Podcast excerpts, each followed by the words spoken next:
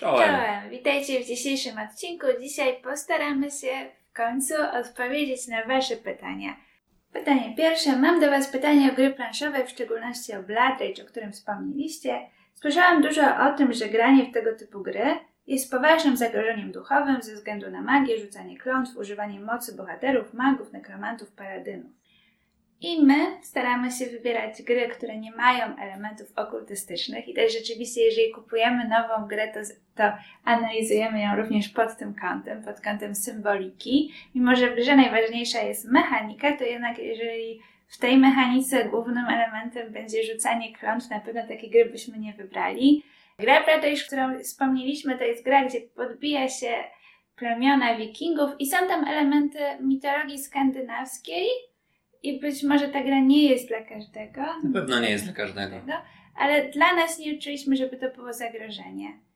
I ponieważ są różne gry, należy kierować się przede wszystkim swoim sumieniem i unikać wszystkiego, co ma choćby pozór zła. I to samo pytanie było podobne o anime, gdyż wspomnieliśmy o anime. Anime akurat jest takim szerokim workiem, gdzie jest dużo gatunków zarówno jakieś fantazy, po zwykłe obyczajowe bajki.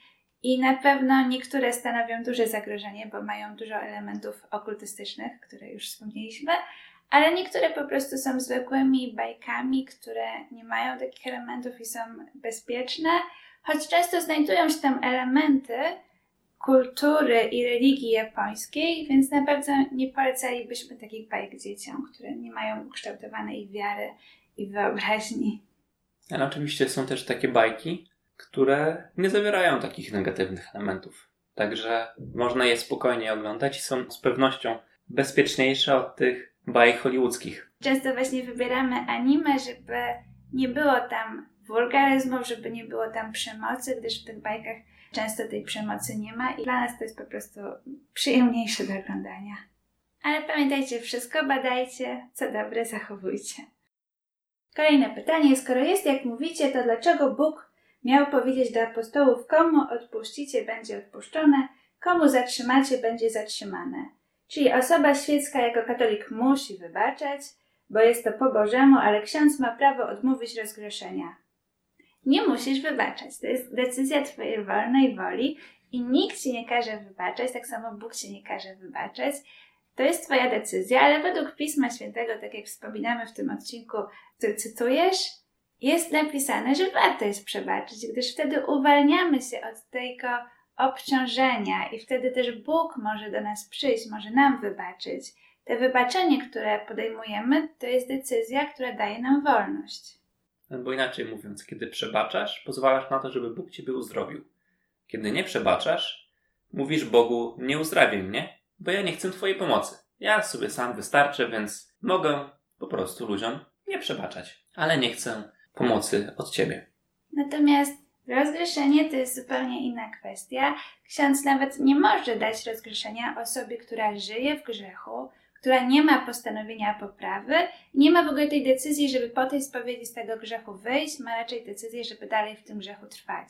Wtedy taki ksiądz nie może dać rozgrzeszenia po prostu, bo takie przepisy go obowiązują, jeżeli chodzi o ten sakrament. A jak to jest w praktyce? Czy w taki sposób, jak na tych filmikach, można wyskoczyć do znajomego w pracy, czy do kogoś zmartwionego na ulicy? Czy macie takie doświadczenie, że ktoś jest letnim katolikiem lub niewierzącym i odda od razu swoje życie Jezusowi? Mamy. Mamy takie doświadczenie, że na ulicy ludzie którzy wcześniej mówili, że są niewierzący, ogłaszają Jezusa jako swojego jedynego Pana. I tak mamy takie doświadczenie, że modlimy się o Ducha Świętego na ulicy, na przykład pod monopolowym. Więc to jest nasze doświadczenie. Kerygmat nie działa tylko wtedy, kiedy nie jest głoszony. Oczywiście często, a nawet częściej zdarza nam się, że ktoś nas wyśmieje albo nie będzie chciał nas słuchać, ale jest to jego decyzja. Kto chce uwierzyć, ten uwierzy, kto nie, to nie. My się tym nie zajmujemy, my zajmujemy się głoszeniem. Jak radzicie czytać Pismo Święte od początku?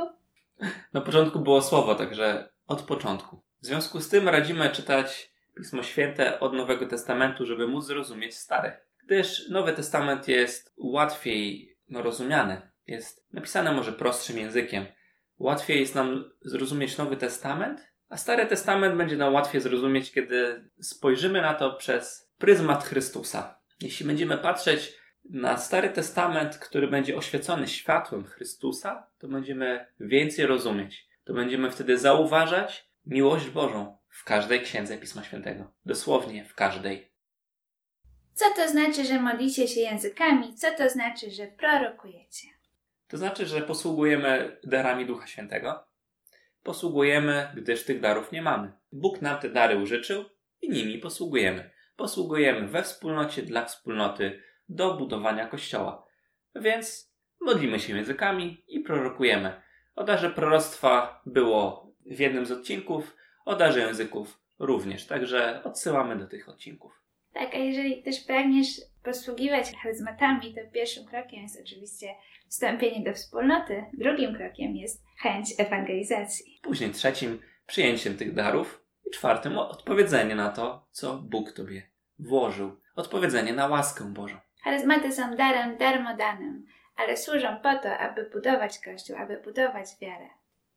Czy mieliście w związku, małżeństwie jakiś kryzys? Jeżeli tak, to jak sobie z nim poradziliście? Mieliśmy wiele różnych kryzysów i sami z siebie sobie z nimi nie poradziliśmy i, i nie bylibyśmy w stanie sobie poradzić. Ale oddając je Bogu, wyszliśmy obronną ręką. Czyli z tych kryzysów, które mieliśmy, wyszliśmy z powiększeniem, z umocnieniem relacji, małżeńskiej relacji. Najprościej rzecz ujmując, oddaliśmy ten problem Bogu, pozwoliliśmy, żeby to Bóg się tym zajął. Tak jak mówiliśmy w jednym z odcinków, najtrudniejsze w naszym małżeństwie były pierwsze tygodnie, wtedy te kryzysy trochę się piętrzyły, ale też nie mieliśmy jednego takiego wielkiego kryzysu, który mógłby jakoś mocno nas dotknąć i zaważyć o jakiejś decyzji rozstania albo czegoś takiego. Tego nie mieliśmy. I też z doświadczenia zauważamy, że najlepsze na jakieś spory, na gniew jest modlitwa. Wspólna modlitwa. Wspólna modlitwa, a 100% skuteczności ma msza święta, która u nas działa bardzo łagodząco na nasze emocje, co bardzo polecamy. Tutaj możemy jeszcze dodać taką drobną poradę, aby problemy, z którymi się borykacie, oddawać na bieżąco, aby ich nie kumulować, bo później będzie trudniej to wszystko odgrzebać. Trudniej jest odgruzować miejsce, które, na których leży wiele różnych głazów. A jak kamyk po kamyku będziecie zdejmować, to będzie to po prostu szybsze, skuteczniejsze i mniej bolesne. Ramona, a skąd to egzotyczne imię? Czyżby jakieś hiszpańskie korzenie? Otóż nie, nie mam żadnych hiszpańskich korzeni, a moje imię wywodzi się z tego, że moi rodzice oglądali jakiś serial, który im się spodobał i jedna z postaci miała na imię Ramona i oto jestem. Skoro jesteście katolikami, czemu spożywacie alkohol? Cóż, w Piśmie Świętym wiele osób spożywało alkohol. Na przykład Jezus, no, na przykład jego apostołowie. Także dlaczegoż by tego nie czynić? Skoro jest napisane, że w Królestwie Niebieskim będziemy jeść mięso i pić wino. Cóż, odpowiedź nasuwa się sama. Wszystko jest dla ludzi i nie wszystko buduje, więc wybieramy to, co jest dla nas lepsze. To jest droga katolika. Wybór tego, co jest lepsze. Gdzie, w jakim kościele kiedy można się z Wami spotkać na Waszej ewangelizacji? Więc przede wszystkim nie ma naszych ewangelizacji, są ewangelizacje Boże. A o tym, gdzie można nas spotkać, można znaleźć informacje na naszej stronie internetowej w zakładce kalendarz, gdzie postaramy się na bieżąco dodawać jakieś wydarzenia, w których uczestniczymy. Na co dzień można nas spotkać na Seski Kępie w parafii na Nobla 16, gdzie prowadzimy wspólnotę. Zapraszamy.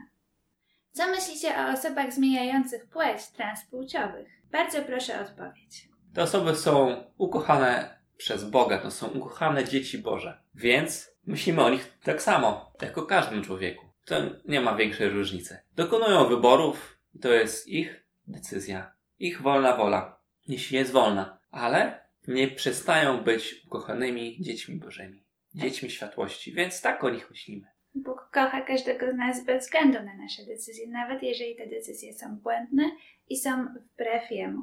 A Boża miłość nie zna granic. Każdy, kto zechce tej miłości doświadczyć, będzie mógł to uczynić. Oczywiście nie szukając doznań, tylko po prostu podejmując decyzję. Decyzję ogłoszenia Jezusa Chrystusa Panem. Panem całego swego życia.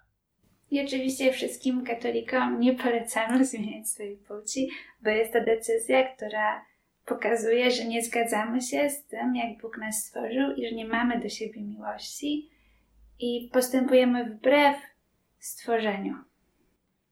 Czy aby posługiwać we wspólnocie modlitwą wstawienniczą należy przeżyć reo, czyli rekolekcje ewangelizacyjne odnowy, czy nie jest to potrzebne? Nie jest potrzebne przechodzenie reo, żeby posługiwać modlitwą wstawienniczą, ale jeżeli w Twojej wspólnocie lider zalecił, że osoby, które modlą się wstawienniczo powinny przejść reo, to powinieneś zastosować się do tych zaleceń lidera, gdyż modlitwą wstawienniczą posługuje się tylko we wspólnocie. Więc jeżeli wspólnota wymaga od ciebie czegoś, to powinieneś tego to podjąć. W naszej wspólnocie nie trzeba przechodzić reo. Czy jesteście wyznania rzymskokatolickiego? Tak. Tak. Czy od dziecka byliście wychowani w wierze, czy wasza rodzina również była mocno wierząca? Czy mieliście jakieś chwile zwątpienia?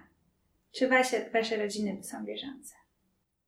Od dziecka byliśmy wychowywani w wierze, aczkolwiek nasze rodziny nie są mocno wierzące. My też nie jesteśmy mocno wierzący. I tak, mamy różne kryzysy, więc to jest chyba naturalne. Jest to piła duchowa w takim języku ignacjańskim. Płyniemy się do góry, aczkolwiek troszeczkę spadamy, ale idziemy cały czas do góry. Cały czas do góry. I nieustannie się nawracamy. Ale mieliśmy też już w naszym dorosłym życiu taki główny moment nawrócenia, o którym też opowiadamy w naszych świadectwach na tym kanale. I od tego momentu nie mamy takich chwil zwątpienia w Boga, że Bóg jest i że Bóg nas kocha. Mamy za to dużo chwil zwątpienia w naszą posługę, w, na, w naszą drogę, czy dobrze wybieramy, czy, czy to wszystko ma sens. Takie chwile się zdarzają, ale już zwątpienie w to, że Bóg jest, że nas kocha, że jest wierny, takie chwile już nam się nie zdarzały, tak mi się wydaje. Nawet w momentach, kiedy nie doświadczaliśmy Bożej obecności, mieliśmy pewność, że Bóg jest. Ja miałem w takich sytuacjach stuprocentową pewność, że Bóg jest, że Bóg mnie kocha, że Bóg jest przy mnie. Nawet pomimo tego, że go w tamtym czasie nie doświadczałem. Miałem pewność Jego obecności. Mamy różne kryzysy, ale przecież na tym polega ufność Bogu, żeby pozwolić Bogu sobie pomóc i żeby na nim się skoncentrować, a nie na kryzysie, który się w danej chwili przeżywa. I na pewno na chwilę zwątpienia dobra jest wspólnota, warto być we wspólnocie, gdyż nawet kiedy ty jesteś w dole, to świadectwa innych ludzi, którzy doświadczają w tym momencie Boga, będą ciebie podnosić. Tylko warto poszukać sobie dobrej wspólnoty. Na wstępie zaznaczę, że sama jestem katoliczką i osobą mocno wierzącą w Boga. Jednak wasz kanał i to, jak może wyglądać wasze życie, trochę mnie przeraża. Sprawiacie wrażenie, jakbyście mieli obsesję na punkcie Stwórcy. Rozmawiając ze znajomymi, też ciągle popieracie wszystko Bogiem i mówicie tylko i wyłącznie o wierze. To jest bardzo monotematyczne. Czy wy macie jakiekolwiek zainteresowania poza kościołem? A pozwalacie sobie zjeść pizzę lub pojechać na wczasy, czy to jest zbyt duży grzech? Nie mamy żadnych zainteresowań, które są poza kościołem, bo my w kościele jesteśmy. Żyjemy w kościele, poruszamy się i jesteśmy w kościele. Skoro jesteśmy dziećmi Chrystusa, skoro jesteśmy dziećmi światłości, to światłość jest w nas i my mamy być w światłości, więc wszystkie nasze zainteresowania są w kościele. I tu oczywiście mamy różne zainteresowania.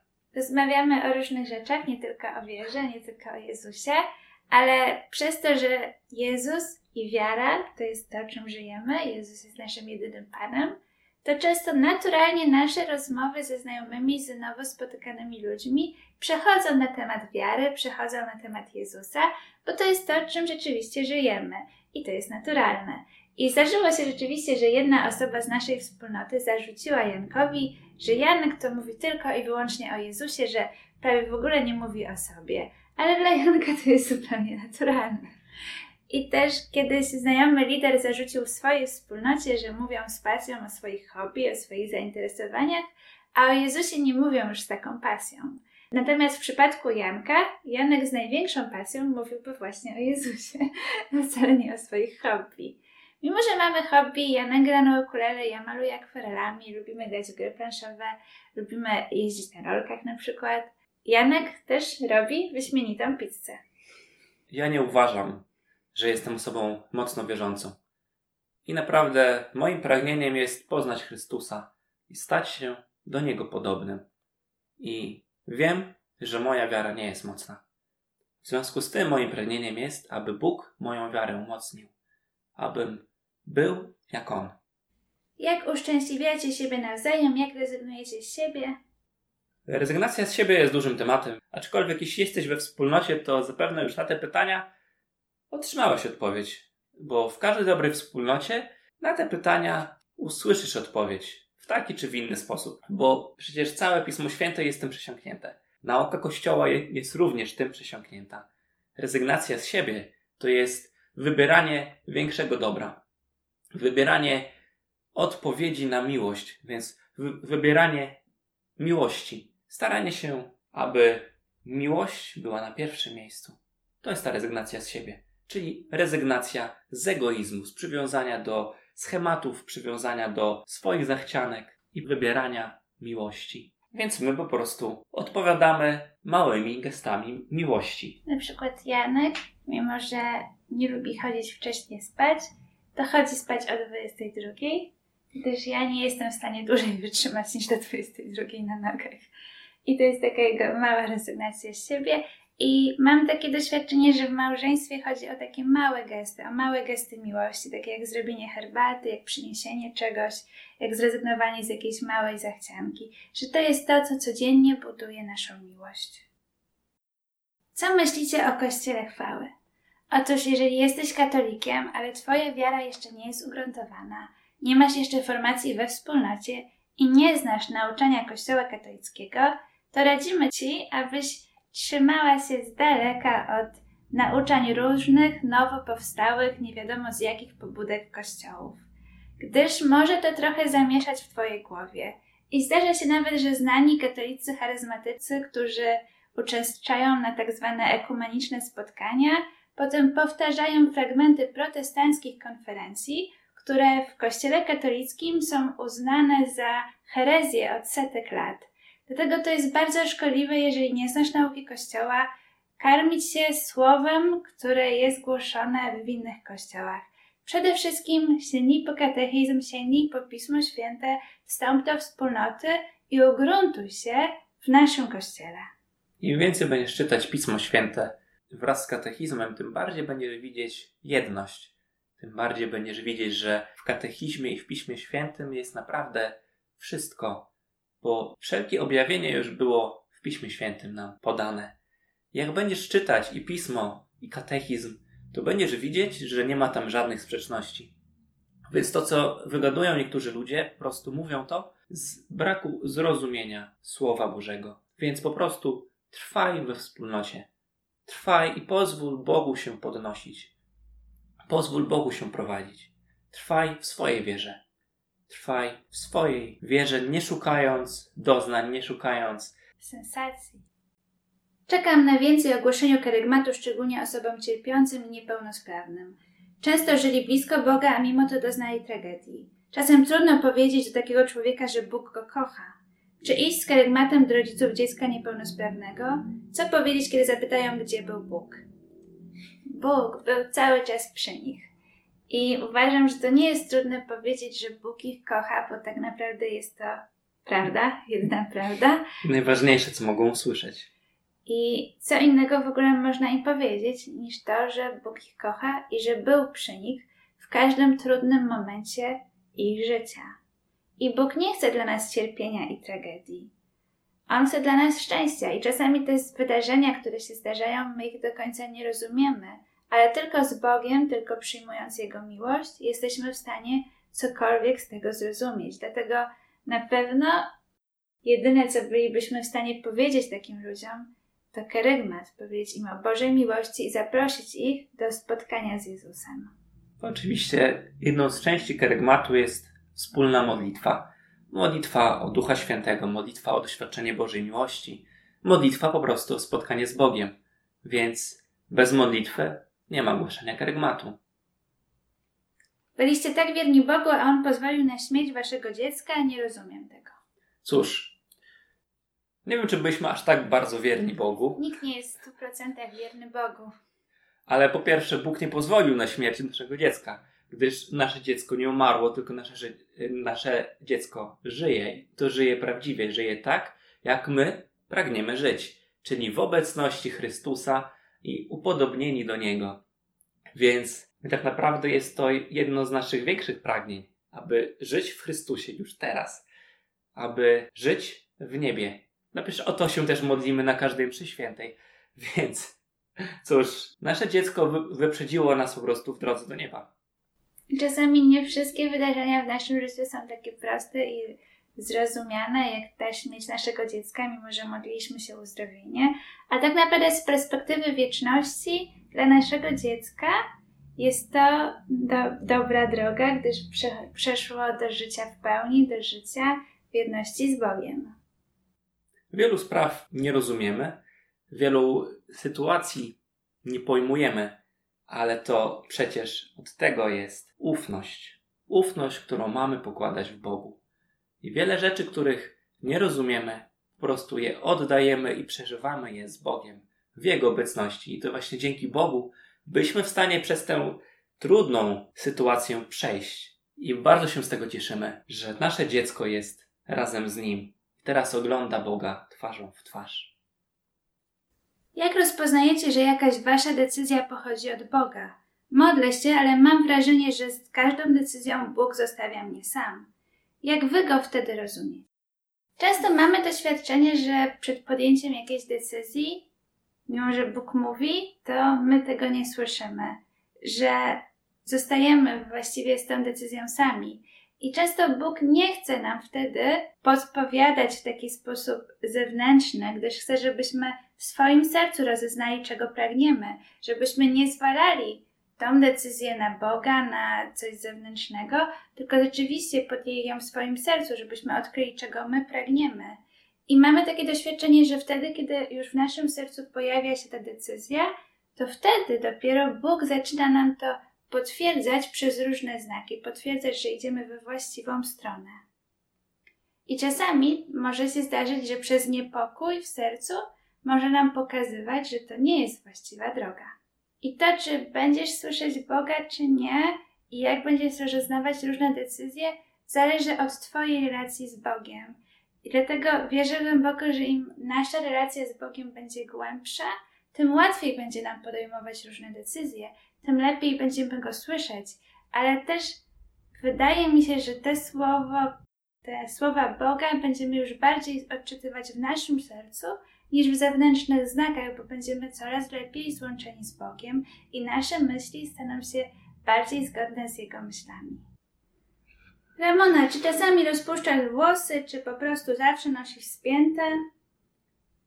I jeszcze jedno, Janek, jesteś liderem w swojej wspólnocie, prawda? Na czym to polega? Prowadzisz małą grupę czy całą wspólnotę? Pierwsze co, lubię mieć spięte włosy i większość czasu noszę spięte włosy. Drugie, jestem liderem i prowadzę zarówno małą grupę, jak i całą wspólnotę. Skoro jestem liderem całej wspólnoty, to prowadzę całą wspólnotę. A ile wspólnota liczy osób, to już jest inna. To już jest inna kwestia. Kim jest lider, to też można nagrać bardzo długi odcinek, więc, więc na ten temat innym razem. Czy nie myślicie o adopcji? Nie, nie myślimy o adopcji. Nigdy nie mieliśmy takiego pragnienia, żeby adoptować dzieci nie czujemy się ani wykwalifikowani do tego, ani też nie mamy takiego pragnienia, ale bardzo podziwiam ludzi, którzy mają w sobie tyle miłości, że pragną adoptować dziecko. I też z strony biologicznej też nie mamy żadnych przeciwwskazań do rodzenia zdrowych dzieci, więc najprawdopodobniej będziemy mieli jeszcze swoje dzieci, a jeżeli nie, to nie, ale nie myślimy zupełnie o adopcji.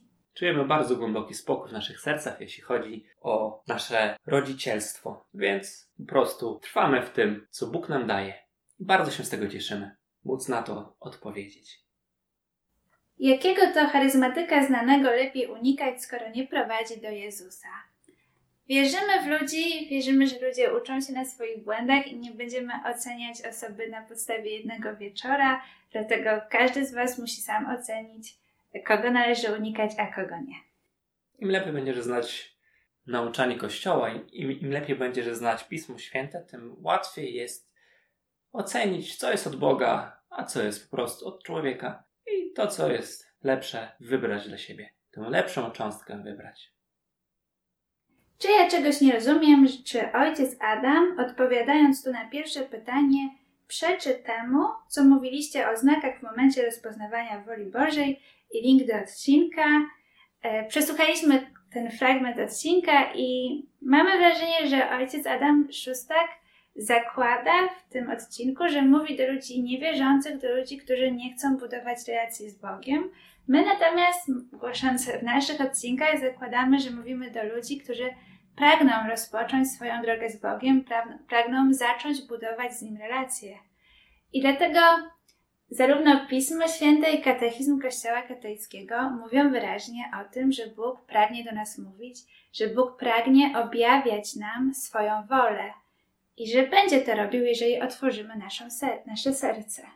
I to dużo zależy od intencji, bo jeżeli wcale nie pragniemy rozeznawać woli Boga, a mamy bardziej pragnienie, żeby rzucić na coś z zewnątrz naszą decyzję, to wróżenie sobie z witryn sklepowych z usilnie szukanych znaków zupełnie nie ma sensu. Natomiast jeżeli pragniemy rzeczywiście rozpoznawać wolę Boga, pragniemy iść drogą, którą On nam wyznaczył, żeby dać jak najlepsze owoce, to Bóg będzie nam to potwierdzał przez znaki.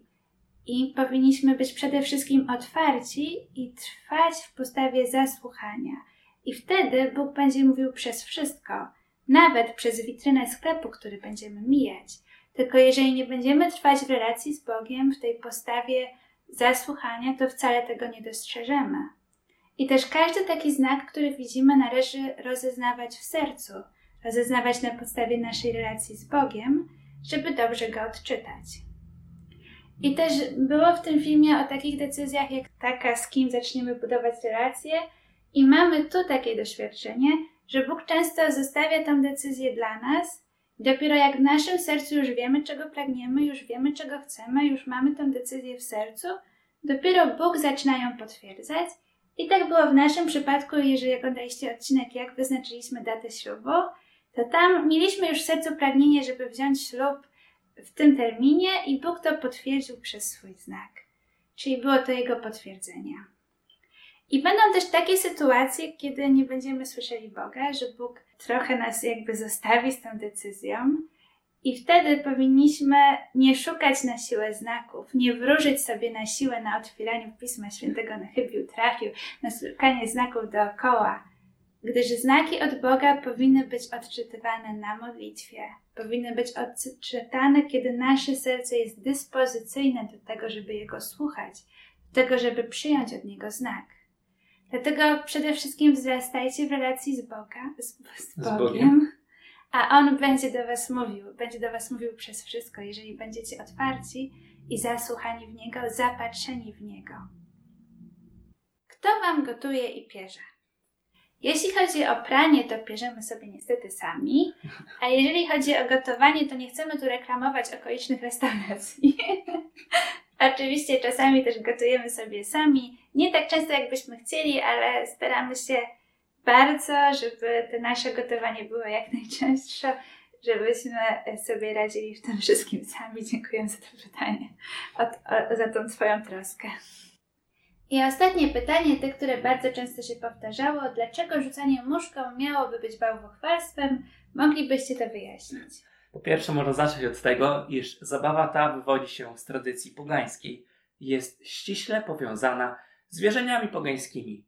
Już w tym momencie powstaje wielki znak zapytania, czy warto bawić się w taką zabawę. Ale tutaj oczywiście jest groźniejszy aspekt. Jest aspekt wróżenia. Rzucasz muszką, rzucasz welonem i wybierasz, kto w najbliższym czasie weźmie ślub. Otóż to jest wróżenie. Wróżenie oczywiście jest bałwochwalstwem i jest sprzeczne z nauką chrześcijańską, z wiarą chrześcijańską. W związku z tym, już w tym momencie dla mnie jest to bałwochwalstwem. Ale z drugiej strony jeszcze jest drugi aspekt tej zabawy. W tradycji pogańskiej oczepiny, ten zwyczaj oczepin był dokonywany o północy. Miał pokazać, że kobieta przechodzi ze stanu panieńskiego do stanu małżeńskiego. Ale w chrześcijaństwie wygląda to zupełnie inaczej. Przestajesz być panną wtedy, kiedy zawierasz sakrament małżeństwa. Przestajesz być kawalerem wtedy, kiedy przyjmujesz sakrament małżeństwa. Wtedy, kiedy zawierasz ten sakrament. W związku z tym jest to bezsensowne pokazywanie, że teraz przestajesz być mężem na czas oczepin, na czas tej zabawy. Że przestajesz być żoną na czas tej zabawy. Jest to po prostu bzdurą. Jest to bardzo niebezpieczne, bo w tym momencie poddajesz pod wątpliwość, czy sakrament małżeństwa jest dla ciebie najważniejszy. Poddajesz pod wątpliwość, czy faktycznie jesteś żoną, czy faktycznie jesteś mężem. I oczywiście jest to bardzo niebezpieczne dla współbiesiadników, dla tych, którzy razem z wami uczestniczą w tej zabawie. Więc wszystko rozeznajcie w swoim sercu, w swoim sumieniu. Jeżeli w Twoim sumieniu masz niepokój odnośnie czegoś, tak jak Janek miał głęboki niepokój w momencie, kiedy wyszła ta zabawa, to nie podejmuj się tego, bo to w Twoim sumieniu, w Twoim sercu podejmuje się takie decyzje i to zależy od Twojego sumienia. Coś, co dla kogoś nie będzie grzechem, dla kogoś już będzie. I należy unikać na pewno wszystkiego, co ma choćby pozór zła. Tutaj oczywiście nie doszukujmy się zła tam, gdzie go nie ma. Też prawda. Ale odnośnie do takich zabaw, to na ten temat znajdziesz odpowiedź w listach świętego Pawła, gdzie święty Paweł zaznacza bardzo głęboko, iż wszelkie zabobony są bałwochwalstwem. I jest to naprawdę bardzo widoczne, opisane w jasny sposób. Więc czytając, zrozum to, co jest tam napisane.